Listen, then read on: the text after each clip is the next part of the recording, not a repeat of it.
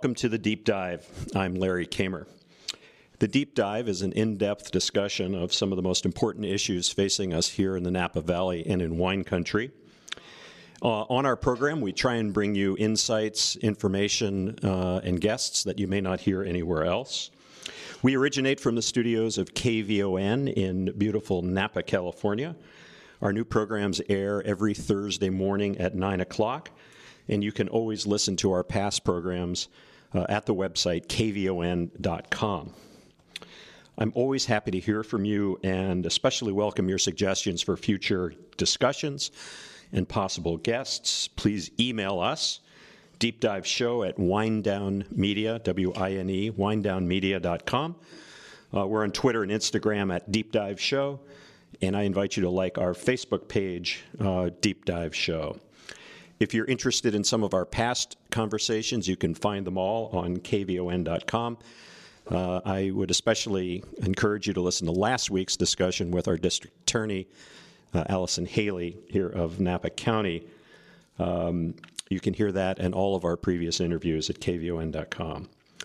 Today I'm talking with Rob McMillan, the EVP and founder of the Silicon Valley Bank Wine Division.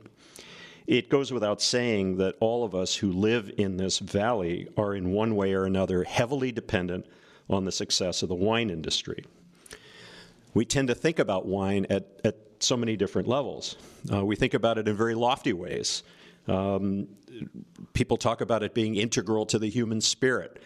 We talk about the delight it brings people, um, the catalyst for great conversations or great deals or great love affairs. Um, and I do really think, excuse me, I do really think that some of that intangible, mysterious quality of wine uh, really does inspire a lot of the people I've met in the in the wine world. Uh, producing grapes and wine is, of course, an art and a science. Some of the viticulturists and vineyard manager and, and field workers that I've met are incredibly technically competent at what they do. Um, but ultimately, and this is the subject of our discussion today, it's a business. And in 2020, this business has a lot to be concerned about. Uh, the budgets of baby boomers as we crossed the retirement line, uh, the tastes of millennials and Gen Zers who may be much more inclined to order a craft beer, craft beer or a cocktail uh, over a glass of wine or a bottle of wine. Uh, the popularity of alcohol infused sodas and other drinks. Um, I've yet to have a white claw, but I, I see them all over the place.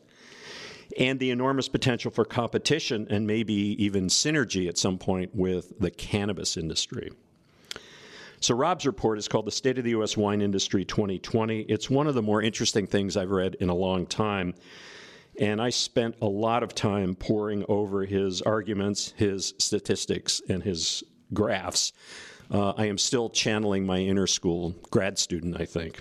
Uh, and that was a long time ago. So, um, off the top, I want to just talk about a couple of quick things before we get to uh, our conversation with Rob. Um, we are going to the polls again on Tuesday, this coming Tuesday, also known as Super Tuesday, where voters in 14 states are going to choose a huge number of the delegates who will ultimately nominate the Democratic nominee. Uh, I'm not forgetting about you Republicans, but that contest is pretty much a foregone conclusion. My pitch to you today is do not ever take your right to vote or the importance of your vote for granted, even if you are voting on the losing side. Here's why. Around the time I was born, um, people were still being killed to protect the right to vote for certain portions of our population, most especially African Americans. We tend to think of civil rights protests in the South, but voter intimidation was rampant all over the country. And when intimidation didn't work, voters were made to take so called poll tests. And if this seems like a ridiculous idea to you today, remember this was not all that long ago. You were forced to answer questions that were designed to confuse you in order to exercise your right to vote. One of those questions was spell backwards forwards. Another one was print the word vote upside down, but in correct order. You're given 10 minutes to do this, and if you didn't make a perfect score, you're not allowed to go in and vote. This is your constitutional right as an American citizen. Not only is it denied to you, but for good measure, you're made to feel small and like an idiot in front of your neighbors. Now, from my perspective, I vote because I'm tired of pundits, Twitter trolls, Russian hackers, bots, and others who presume to represent my point of view or to speak for me.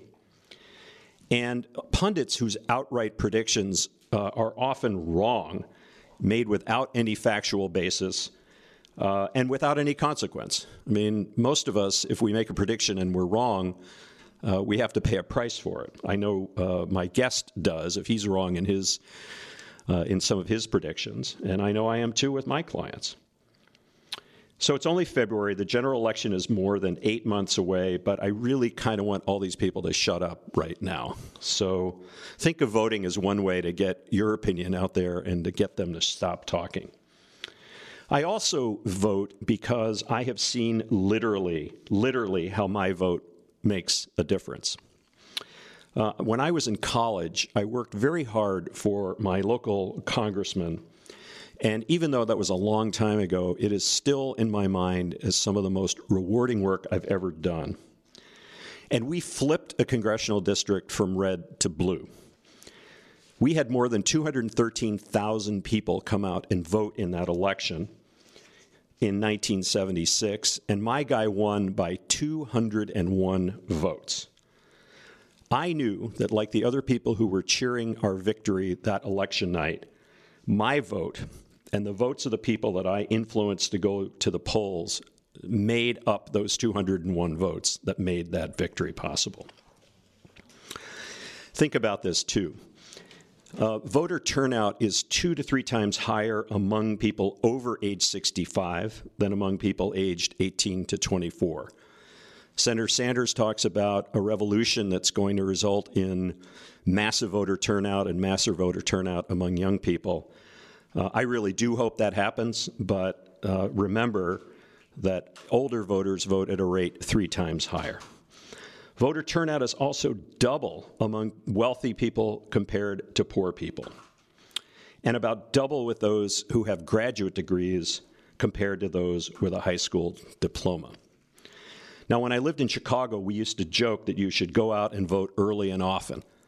Uh, all I'm asking you to do today is to vote twice next Tuesday, March 3rd, and then again on Tuesday, November 3rd. So, on today's program, I'm talking with Rob McMillan, the author of The State of the Wine Industry 2020.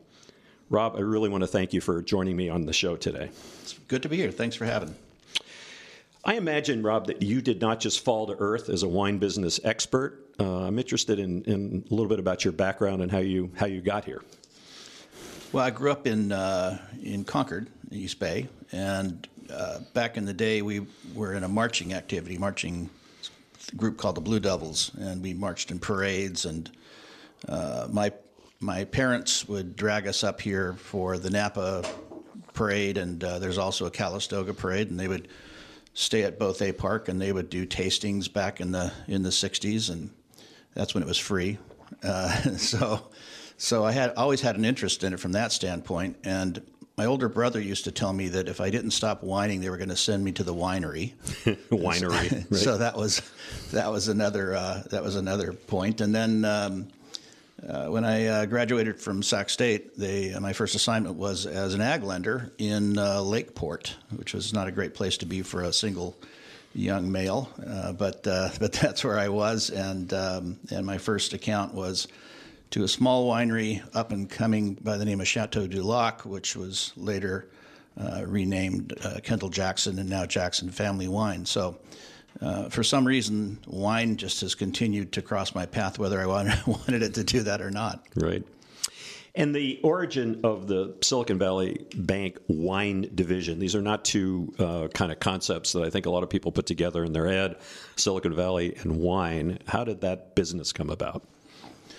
Well, yeah, and and actually, when, when I first came up to, to Napa, we started the practice in 1994, first coming up here, that's the same question we got all the time. I, you know, I understand, um, I understand the wine industry in Napa, and I understand the technology industry in Silicon Valley. But how does how does wine work in the Silicon Valley? And um, what ended up happening way back when in the early 90s is we decided we were going to go look at specific businesses that other banks shied from. And so the wine industry, as people maybe have a hard time remembering, wasn't so successful in the late 80s and, um, and into the early 90s. But I noticed when I was doing my research that there was this small turn, and the, though we were seeing declines in volumes back then, uh, underneath it, there was this premium category that seemed to be trending up, and I thought that was tied to boomers. And so I made the argument that that would be a good business to get into. Uh, other banks weren't in it. As a matter of fact, the other banks, when we started that were doing it, thought they had too much market share and they were our best referral sources. So uh, it ended up uh, at first kind of being difficult for people to understand, but since there were really no banks that were aggressively prosecuting the business, business was flying in the door. So, um, so they didn't care that you were Silicon Valley bank. They got over it pretty fast. I, my my favorite kind of Silicon Valley and wine story is a friend of mine um, bought a place in Woodside, and he's he's quite a successful guy, and he put in grapes. You know, like everybody else, he wanted to be a farmer, and he put in grapes. And one day I was at his house and I said, How's that going? And he said, Well, let me pour you a glass. He said, It'll be the most expensive wine you've ever had in your life by the price of the, what this glass cost. So, in the report, um, The State of the Wine Industry, you attempt to balance out the good news with some of the more ominous stuff that you see on the horizon. So, but to my kind of non expert eyes reading it, uh, I, the net net of the report struck me as cautionary, maybe even negative. Um, is that a fair assessment? Yeah, um, people uh, last year actually when I when I said we were in a point of oversupply and declining consumer demand on a volume basis, uh, everybody said that uh, I was just doom and gloomer. Uh, that's I said that last year, um, and that's in January and uh, by the end of the year, it was pretty clear we, we had oversupply. And uh, what I noticed is, again, as a trend, accelerated. Um, and uh, there's only one analyst now at this point that actually thinks we have positive volume growth um, as an industry. Um, so, yeah, it, it, positive, negative, I, I, just have a tendency to look at things the way they are and say what I believe. Um, I'm not, uh, fortunately, I work for, for an organization that doesn't really censure me that much or play favorites. Yeah, or, they know. just they kind of let me say what I what I believe, and so I've I think I've gained a reputation as as being mostly honest, as much as I can be, and um, and yeah, so the the industry has got some major issues ahead. The trends are not moving in the right direction.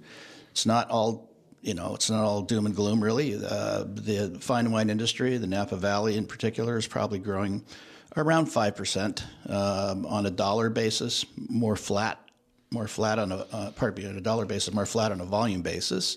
So it's not, you know, it's not like it's terrible, um, but the trends are consistent year over year over year over year now for probably for the last five.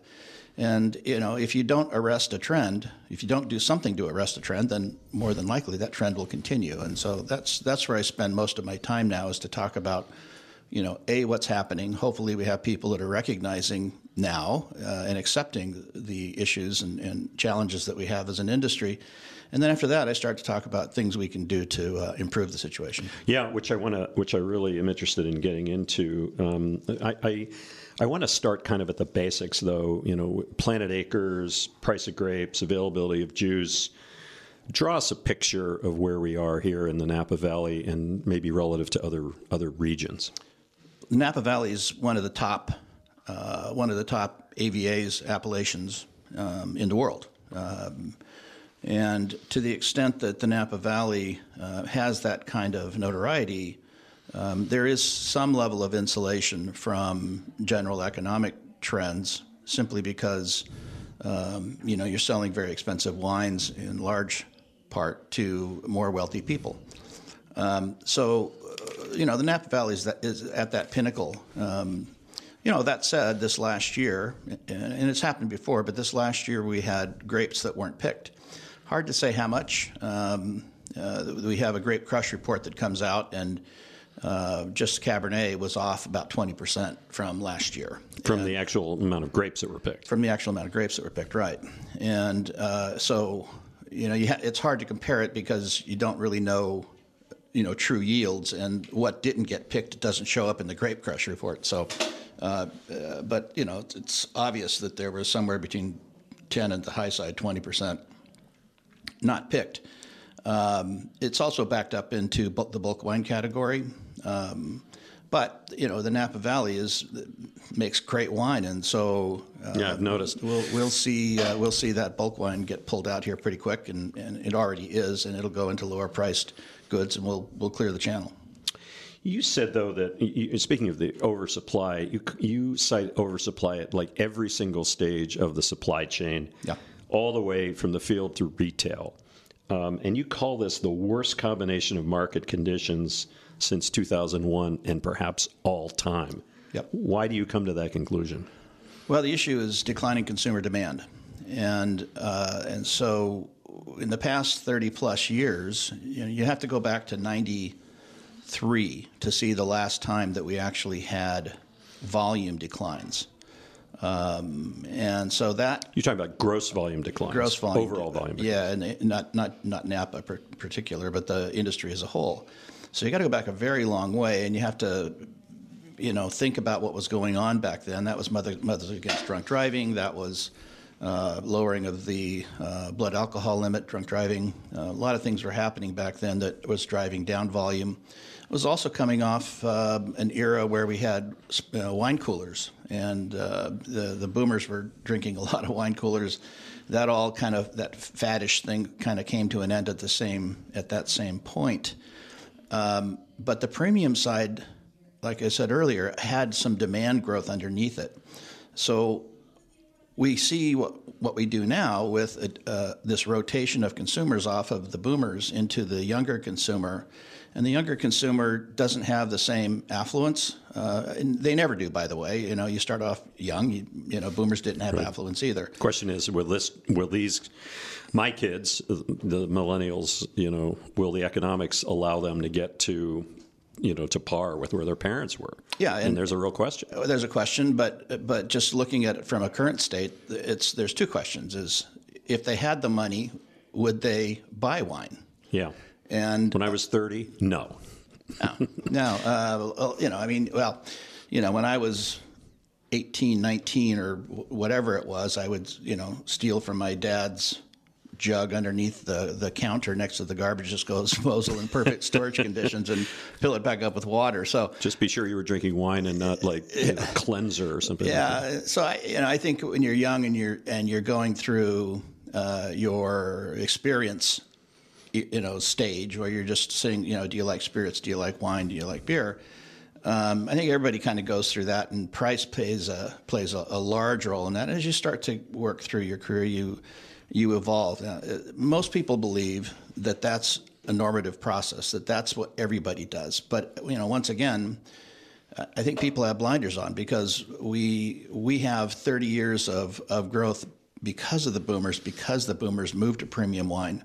But the circumstances aren't here now to see that same thing repeat. And people forget that back in 93, 94, uh, we really didn't have craft spirits and we really didn't have craft beer. So if you wanted premium any alcohol, it was kind of wine. And, uh, and so that's very different now. Today, the, the consumer doesn't really identify as a wine drinker, beer drinker, or spirits drinker they're drinking across categories. Mm-hmm. Um, so the competition isn't Paso Robles or Willamette Valley. The, pass, the, the competition really is spirits. Spirits are, are seeing some very nice growth. And uh, and wine isn't. So, and to, we'll get into some of the economics that make that give spirits a competitive advantage in just a in just a sec. That's right.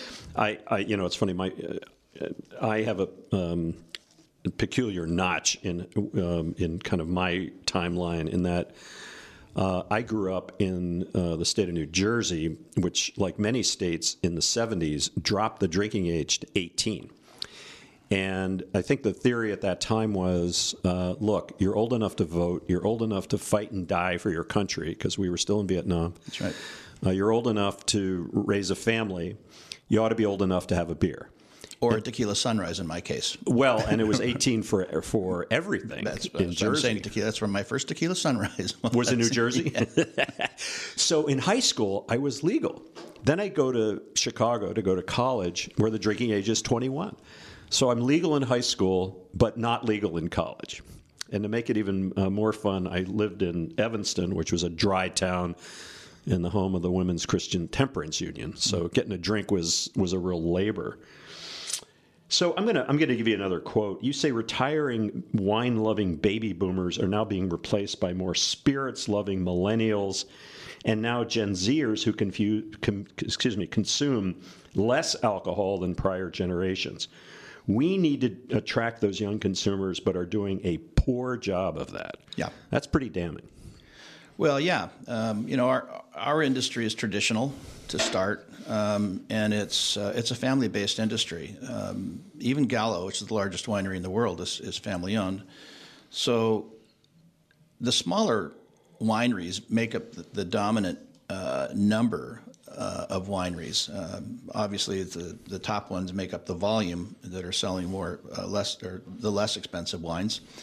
Um, about the the, first 13 wineries by production size make up about 75% of total wine sales. So everybody else, it's pretty much everybody in the Napa Valley, um, you know, has to has to look at things from a different perspective. And with all this growth we've had for so long, it gets really easy to keep doing what you did the day before. um, and and I and I think probably one of the harder things to do in business, no matter where you are, is to uh, A see trends that are coming in front of you, and then B decide to make changes when things are go- going okay. Um, it's really easy to make changes when things aren't going okay because you go, well, What have I got to lose? what have I got to lose, right? And and and the truth is, is we have a lot to lose unless we do make changes. So, uh, just as an example, you know, the the older consumer, um, you know, when when we grew up, we wore our affluence on our sleeve. That was a a measure of success. We we wore our Jordache jeans, our Izod t-shirts. Uh, we probably wore a belt with some label on it, even, and, and uh, Ray-Ban sunglasses. and Drove BMWs. And- Big watch. yeah, we liked medals and trophies, and uh, you know, we, we liked that uh, that successful recognition, and that's really an anathema for the young consumer to to look at. Uh, at that kind of financial, Conspicuous, suc- yeah. yeah, yeah, conspicuous consumption and, Yeah. and financial success. They're just they're not into that, and yet we've kind of grown this wine industry on lifestyles of the rich and famous.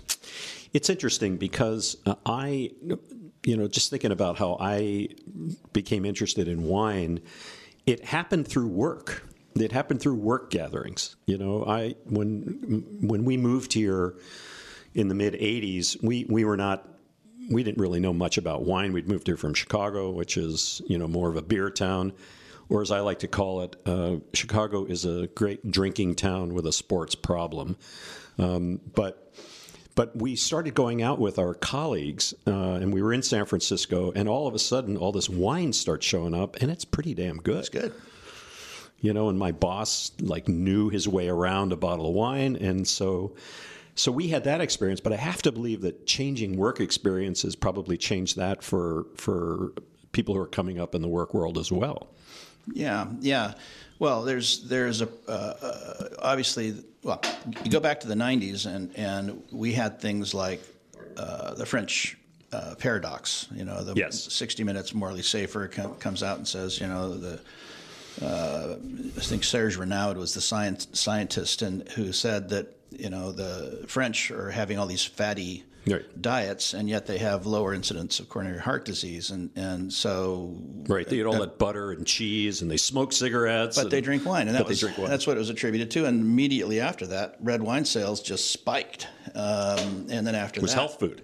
we had the Mediterranean diet that came out long before then, but it really became popular in that same period. And then um, another guy, uh, Arthur, I think his name was Klatsky, um, identified the J-shaped curve, which showed that uh, those that imbibed mo- moderately of any alcohol uh, were had more successful health outcomes than those that even abstained. And then, of course, the other side, uh, you, you, can't uh, deny the the other side, which is, you know, drunk driving and, and abuse and all that stuff as well. But but moderate consumption was viewed as being a healthy outcome. Um, and that's not the case anymore. We've we've lost that argument, um, not so much because of the science, but because the industries have largely stopped talking about uh, health and wine, or health and beer, and health and spirits. It's um, the spirits producers are actually doing something along those lines, and that's probably our, some of our blueprint for change. Yeah, I mean, I, am keen to talk to you about this uh, on the uh, on the other side of our break. Uh, being a, a, kind of marketing communications person myself, and seeing how wine talks about itself, beer, spirits, cannabis, and you know, in kind of a health and wellness context. Yeah. And what's being done to actually combat attacks that are still, you know, very real. Yeah, we have much. a there is an anti-elk lobby and um, and a movement, and it's it's. Uh, uh, well funded. You know, the Bill Gates Foundation is a big contributor to that, but the World Health Organization has got their own agenda that, that contributes to it. And, uh, and uh, believe it or not, not all science is true. Um, some some science is paid, and, and of course everybody's got their own bias. Um, well, and it pays to understand what science does and what it doesn't do. Yeah, we have this belief that science is science, and if it's science, then it must be must be perfectly accurate. And uh, right. and science evolves over time to, to just as a starting point. But you know, when you see things such as uh, came out this last year that um, a study, quote unquote, that was done and funded. I think Bill Gates Foundation funded part of this, and it said that uh, one bottle of wine a week is like smoking 10 cigarettes. Oh, please. And uh, I mean, on the surface, it sounds pretty strange, but it, it, you know, it gets a lot of press, and you know, it's the cumulative effect of, of all of those kinds of statements that eventually lead a consumer to say, you know what, wine, ah, it's just not, it's not good for you. I mean, it's like smoking cigarettes. I'm going to have a white claw. Mm-hmm. I remember when uh, Supersize Me came out, I was working, one of my clients was a big fast food chain. And, you know, their argument was look, if you go into Starbucks and order, you know, triple caramel lattes and eat only that every day, you're going to look like this guy who ordered Big Macs and, and large fries and, and milkshakes. That, you know, at least some of these um, uh, producers are trying to find you at all points on the spectrum. So if you want to go into McDonald's and get a salad, you can get a salad. I don't imagine most people go into McDonald's to get a salad, but it's important to them to offer that choice. And when we come back after the break, I want to talk to you about how the beverage industry is responding because uh, you have some interesting insights in your uh, in your report as well. Yeah. Um, talking with Rob McMillan of Silicon Valley Bank. Uh, I'm Larry Kamer, and this is the Deep Dive.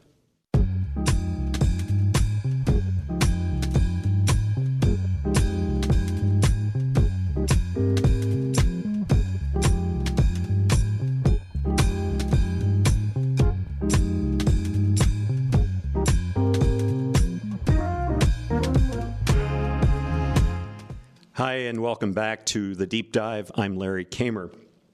We're talking today with Rob McMillan, author of the State of the Wine Industry 2020 report. Uh, Rob is from the Silicon Valley Bank, and we've been talking about um, the effects of oversupply here in the Napa Valley. Uh, we were most recently, before the break, talking about um, the changing tastes of, of wine and spirits drinkers uh, from people our age to people our kids' age uh, and what that means. Um, I, Rob, I, I kind of want to go back and talk about myself here for just a second. Um, yeah. so, you say in your report that in the next six years, about 28 million Americans are going to cross uh, into retirement, cross into the age 66. Uh, that's true in my case. Uh, and that 30 million people are going to turn 40 um, that's a lot of buying power to ignore. So, talk about that.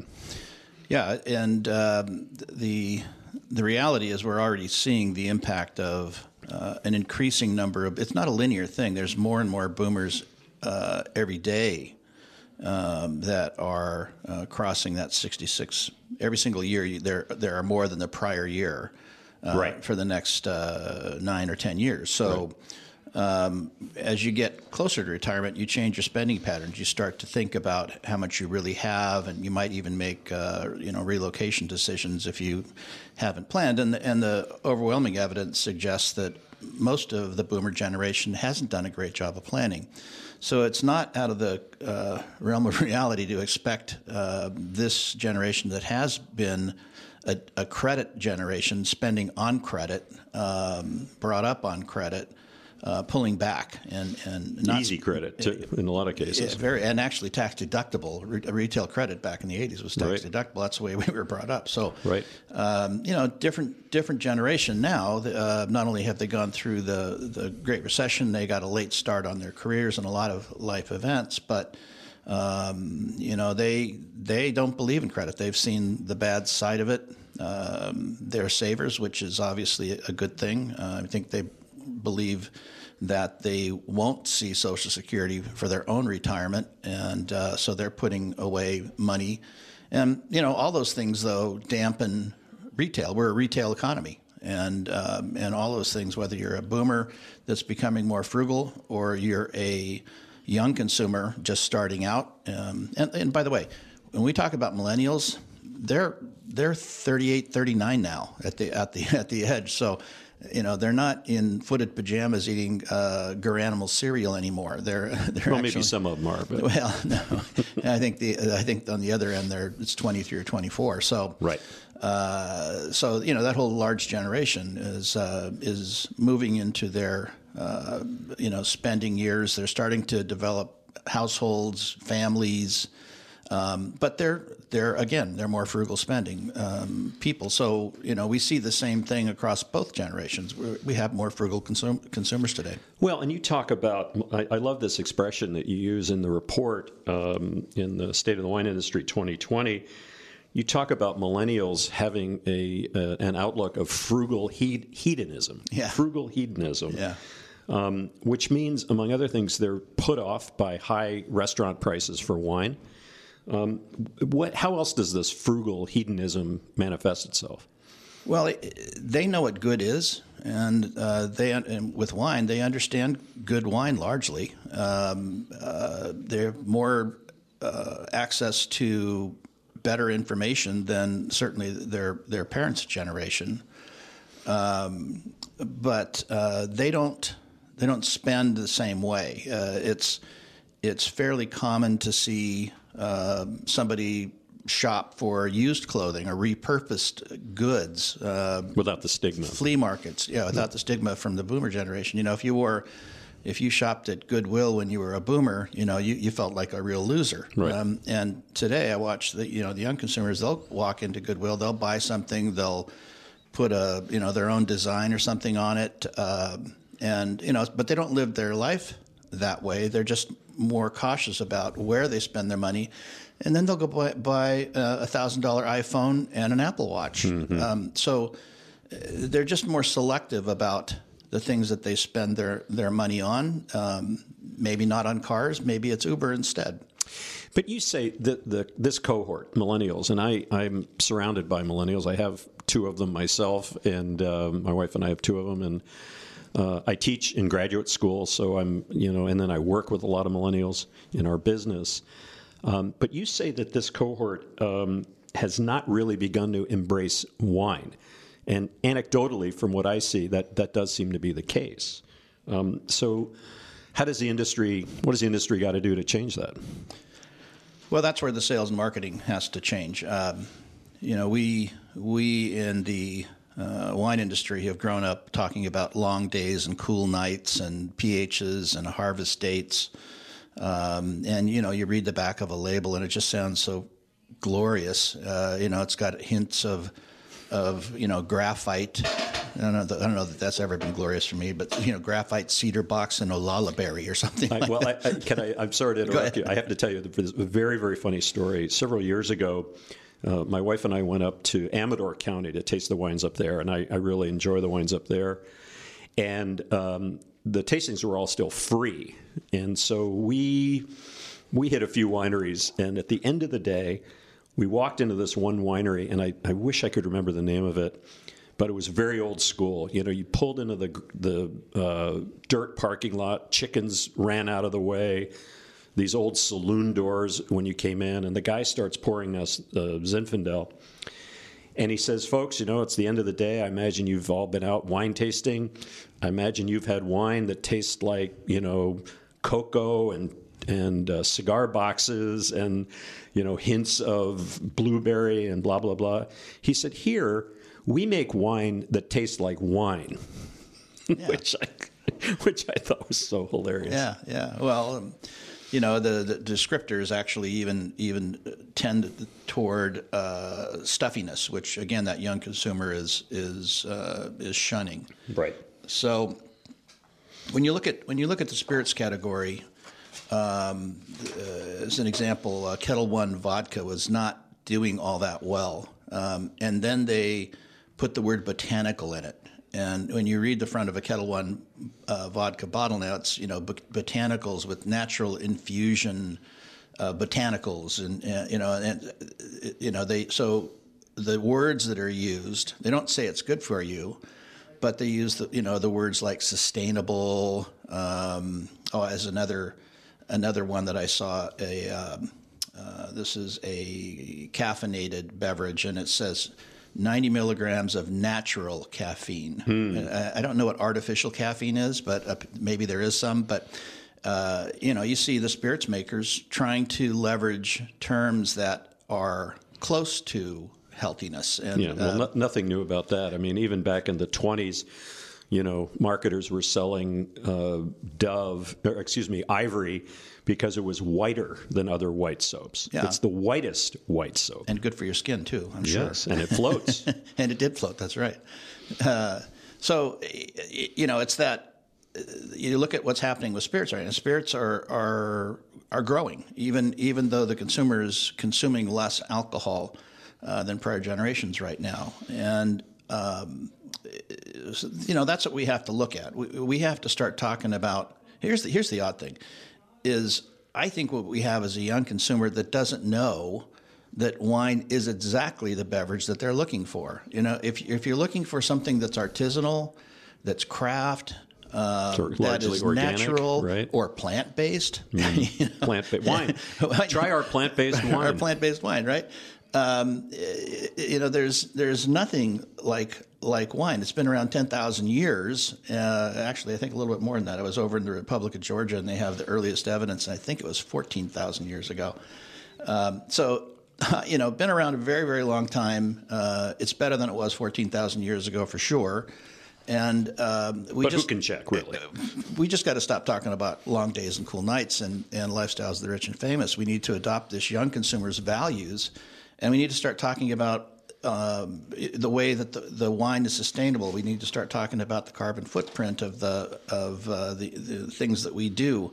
Um, we have to st- start talking about the fact that it is, you know, m- maybe gluten free or there's no sugar or no added sugar for that matter Or low in carbs. or low in carbs. Yeah, All, all the things that that signify some sort of health. Now, I, I don't think we need to make a cartoon out of the front of our labels because, uh, especially in the Napa Valley, you know, we have a uh, a luxury product, but the the pushback that I get from producers right now are, well, that's not the way we present our goods. And I, my response is, well, keep presenting them the way you want them. Now, I, I think to the to a large extent, the very expensive wines uh, of the Napa Valley are still sold to a large extent, almost exclusively to those boomer consumers. So they're not going to care if you are marketing to a young consumer. They're they're still happy that you're marketing uh, in a way that they're familiar. Right, that'll sell a $300 bottle of wine or a $1,000 bottle of wine. But inevitably, we all have to make this adjustment because this is a new consumer with different values, and I don't care what you're selling. Uh, you've got to adopt uh, their values and the things that are important to them uh, because that's sales and marketing. You talk in the report about something you call share of gullet, which I thought was a pretty interesting expression, just to talk about how um, wine and beer and spirits and maybe even cannabis do compete in a lot of the same ways, and in a lot of same ways, they're appealing to very different people Yeah. under very different circumstances. But the numbers you cite are really compelling. You say it costs a dollar two for a 12 ounce beer, 88 cents for a shot of whiskey or a shot of booze, but a dollar 51 for a five ounce pour of wine. And you say it's easy to see why spirits and beer are winning over wine with young people just on price. Well, they have an advantage with price. Uh, the spirits producers have an advantage on cost. Uh, they produce, all they have to do is turn the water on. Um, and so it's, uh, I just love this. Yeah, it's water and industrial ethanol. Right? Yeah, yeah. Isn't that a white claw? I mean, well, it is, it is kind of a, a, a white claw, which is, you know, again, once, once again, amazing that the young consumer believes that white claw spiked seltzers are actually more healthy for you than, uh, than wine. And, and one of the main reasons is they actually post the fact that they have 100 calories on it. And I ask people all the time, how much, how much, how many calories do you think is in a bottle of wine? And, and even people in the industry, they, ask, they all ask the same questions. They go, well, what size serving? you know, try five ounce pour. what uh, are you talking, red or white? And then, and then after you get through those introductory, they, they'll say, well, uh, it depends. Or they'll say, it adds about, uh, you know, 120, 50 calories. I, I, I don't know. And therein lies the problem. It, it, these young consumers look at calories as part of health. And, uh, you know, they've been trained by uh, all the, the health folks that have pulled all of the vending machines out of uh, all of the high schools and intermediate schools to, to make sure we weren't drinking sugared uh, sodas, and and uh, and so they're they're looking at calories. They've been trained to look at calories, um, and we don't put calories on wine bottles. That's a, that's a miss. Glass of wine is how many calories? What should the answer be? What's the short answer? Well, my my short answer is there's about 750 per bottle, so that's my serving, okay. but even Coke talks about and that's red wine. how a Coke is 150 bu- 150 calories a can. You know, they are not shy about you know about even when the calories are high, advertising that because they may not be as high as you think they are. Well, Coke is another great example about marketing because, uh, as I mentioned, you know, all of their the pressure about sodas and diabetes that that has been on them, and you know what they've done is they've taken their 12 ounce cans or 10 ounce cans, whatever they were Made 'em into before, and pony cans. and they've turned them into uh, they've turned them into seven and a half ounces. Right. You know, the, again, the boomer generation, we thought, okay, we weren't going to pay for packaging, so we end up with these three liter bottles of soda, three liter bottles of soda. Now it's flipped on its head. The the younger consumers want to know how many calories it is. So Coke just well, just cut cut the size in half or whatever. whatever. So it's seven and a half ounce, and and that category uh, for Coke is flying off the shelf. The little small cans. Because you know, it- It's lower calorie, and that's what they because you can't drink more than what's in the can, right? That's what they say. It's lower calorie. Well, okay, it's it's lower cal. That's marketing. Uh, well, it's you know, speaking as in defense of marketing, it's also the truth, right? But it's what they choose to put forward as kind of the, the first thing they they punch a consumer with, And right? you know, as a serving, uh, the young consumer looks at that and well, that's that's all I'm going to drink. I, I'd rather drink a smaller can. So it, it again, it plays to their values, and we don't do that. I, one of the things that I'm always struck by is I, I just sense that most people who are in the store buying wine, uh, you know, it, it- unless, I mean, up here it's probably very different, but one looks the same as the next. Like, I know I want a Chardonnay, but, uh, you know, a nice label is going to draw me to that, or a nice price is going to draw me to that. Do you think that more information on the label would actually be helpful? Nutrition information or some of these other attributes, you know, like plant based or, or some of those things? S- Some, uh, but the label's only a component of marketing and sales. Um, and I, I- you know, there's when people are in shopping, they're going to make very quick decisions. So. Uh, one of the things that I'm encouraging the industry to do is to to move away from these lengthy descriptions in the back of bottles, and you know start Inspired by generations of start using uh, you know pithy statements. Um, you know, naturally farmed from sustained sustainable vineyards, um, uh, reduced carbon footprint. You know, whatever, whatever. You, but you know, put them in bullet points instead of these long uh, sentences. Is anybody actually doing that? uh, there's a couple, uh, and I, I have 'em in my presentation one in particular that I that I found, but but very few, and very few actually uh, use calories as well. So yeah, we have a long way to go. You talk in your report, you know, you make this linkage between um, oversupply and the choices that uh, vineyards and farmers have now to, on what to do with their land, given this oversupply of grapes, uh, especially those who own their, who grow their own grapes. You know, we're well past the days where fruits and nuts and, and cattle are going to be a big alternative, a sustainable alternative in the Napa Valley Yeah. Which brings the question of cannabis to mind. Now, for the proponents, the economics of cannabis are pretty compelling. You can harvest it more than once a year, which is more than you can say about grapes. Uh, the cash value per acre is very high. And yet, here in Napa, we're taking a deliberate, uh, go slow approach on commercial cultivation. Um, and the reasons that the, the County Board of Supervisors and others cite have to do with compatibility of growing with wine, um, impact on neighboring grape cultivation, water use, crime. Um, but we look at places like Sonoma County, Santa Barbara County, where they're moving much more aggressively. These are wine influenced places, um, moving much more aggressively into cannabis. Do you think Napa is missing an opportunity? No, um, and, and the reason I don't is that I've I've watched what what's happened in Washington and Oregon, and uh, some of the laws that were passed there to try to encourage small farmers. Um, you know, and what ended up happening is uh, Oregon and Washington overproduce for their state, and, and you just can't take your production and sell it out of state. That's overproduce cannabis. cannabis, right? Yeah. you can't take that production and sell it out of state. That's illegal. You can't move it out of state. And California's got the same issue: is that we already produce more than than we need, and so you know naturally it's being exported elsewhere, um, and it's not going particularly through legal channels. Right. Um, you know the, the the arguments for cannabis um, in terms of legalization, I'm all- you know I'm all for. I, I don't have a problem with that, uh, recreationally or otherwise. Um, but you know where you grow it does does make a difference. If you ask the folks down in Santa Barbara who now are dealing with uh, substantially large plots of, uh, of cannabis grows, um, not only is there a, a, an odor issue, um, but it, you know there's you got fences, white fences with a serpentine wire across the top. Uh, Right. We still don't have a way to deposit cash, and it's not like the production in Santa Barbara is all going to Santa Barbara. It's going to be spread throughout the state. So the the question for a Napa consumer is, does it need to be Produced produced in Napa in order for you to have you know the right dosage for you or the you know whatever it is you want to use.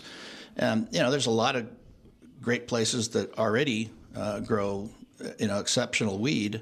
You know Mendocino County being one of them. Uh, so uh, you know if we if we want to have farms that brand themselves Napa cannabis, you know the, the obvious uh, reason that you do that is because you have somebody that thinks that they're going to lever off the, the Napa name.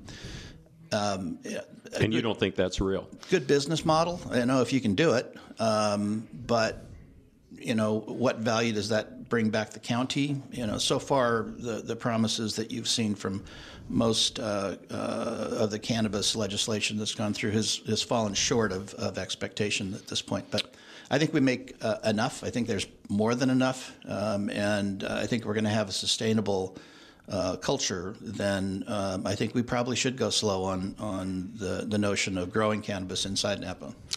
Yeah, I mean the the you make the argument that a lot of the proponents make, which is that there's a marketability to the Napa name or Napa destination to come and have that as part of your, you know, your wine country experience. Yeah, it doesn't stop your. It doesn't stop smoking weed and and having uh, you know San Similian and uh, and salmon dinners. Uh, you can people can still do all of that. The only question is, is do you need to grow Well, I, it can, here? I can call Eaze and have some delivered, you know, before we get off the show today, right? I mean, yeah, can you not, tell me how to do that? It's not. it, it's not that hard. Um, I didn't know about that.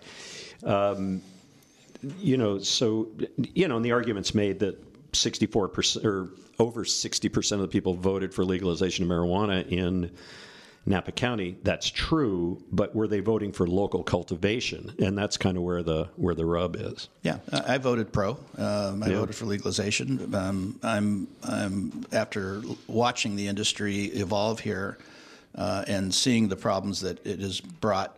And I, I don't go to the other side and start talking about crime that much, um, but you know, my my thing is: is it really needed? Is it sustainable? Is is it the kind of thing that you really want? And and my answer right now is: I don't think so, but I'm open. We are about to run out of time, uh, and I want to ask you a question um, since we're on the subject of, of CBD. You talk about the, pers- the prospect of CBD infused spirits or CBD infused beverages uh, in your report. Is it a real threat to wine? Not substantially yet, because um, you know, as it relates to wine today, you, you can't infuse wine with CBD. So that as an alternative, that that's not really a threat. Um, but as we start to talk about the health components uh, of other beverages, um, you know, as we talk about gullet share, I, I, I see sports drinks that are health, you know, health more healthy for you is the is the the term. Uh, better for you is the term, um, and uh, and so CBD infused uh, beverages. You know, I mean, the reality is we have no idea what CBD really does. There's been insufficient studies to, to really figure it all out. But the the view, the narrative is that it's healthy for you. So. You know, yeah, I, It's plant-based, that's it's right. plant based. That's right. It's green, It's and very so, green. uh, yeah, I fully expect to see more and more uh, CBD infused beverages out there and available. Right now, they have to go through dispensaries largely, largely. Um, but you know, as laws evolve, um, yeah, I think we'll see more and more uh, CBD infused beverages, and that will compete for gullet share. So, Rob McMillan, I really want to thank you for joining us on the deep dive. Where can people get a copy of this report if they want to read it? Yeah, it's online. It's uh, you know Silicon Valley Bank's report, so it's really easy to find on svb.com. Uh, you just go online svb.com and look for the wine report, and, and you'll find it along with video casts if you really want to get into it um, of uh, me and a panel and things that uh, we've talked about with respect to the industry that are even deeper than your deeper dive. Thank you. Well, um, that's going to do it for us today. We are always happy to hear from you and especially welcome your suggestions on future discussions, possible guests. Again, you can email us at deepdiveshow at winedownmedia.com, Twitter and Instagram at Deep Dive Show, and I invite you to like us on Facebook, uh, Deep Dive Show. I appreciate the help I get from Antonio DeWalk and all of my many friends here at KVON Napa. I want to thank you for joining us this week on the Deep Dive. I'm Larry Kamer, and we'll see you the next time.